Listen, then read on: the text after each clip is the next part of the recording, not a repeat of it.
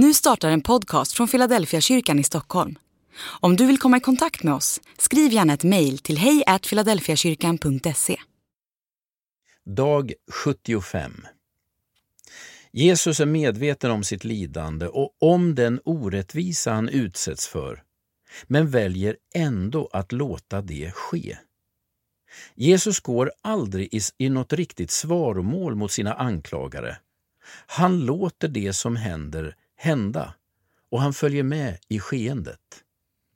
Varför invänder inte Jesus mot, denna, mot det som händer?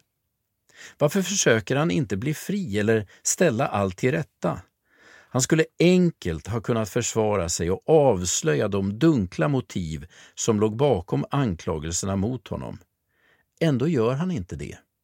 Varför? Bara den som har blivit drabbad av ont eller orättvisa kan ge förlåtelse. Jag kan aldrig förlåta någon som har misshandlat en annan.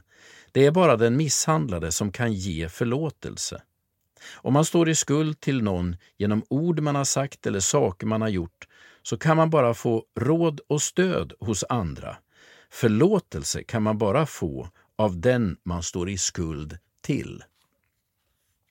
På korset drabbar alla våra synder Jesus. Nu står jag inte bara i skuld till dem jag sviker, jag står i skuld till Jesus själv. Han har i sitt lidande låtit hela världens synd falla över hans eget liv.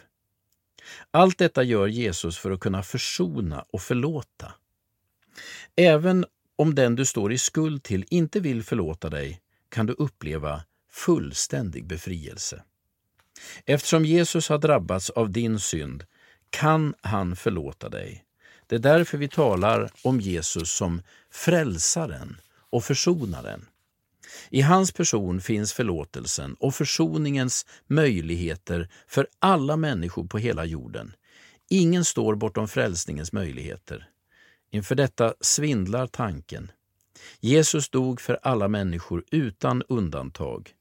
Det kan hända att vi kommer att bli överraskade i himlen när vi ser vilka som finns där. Andlig övning.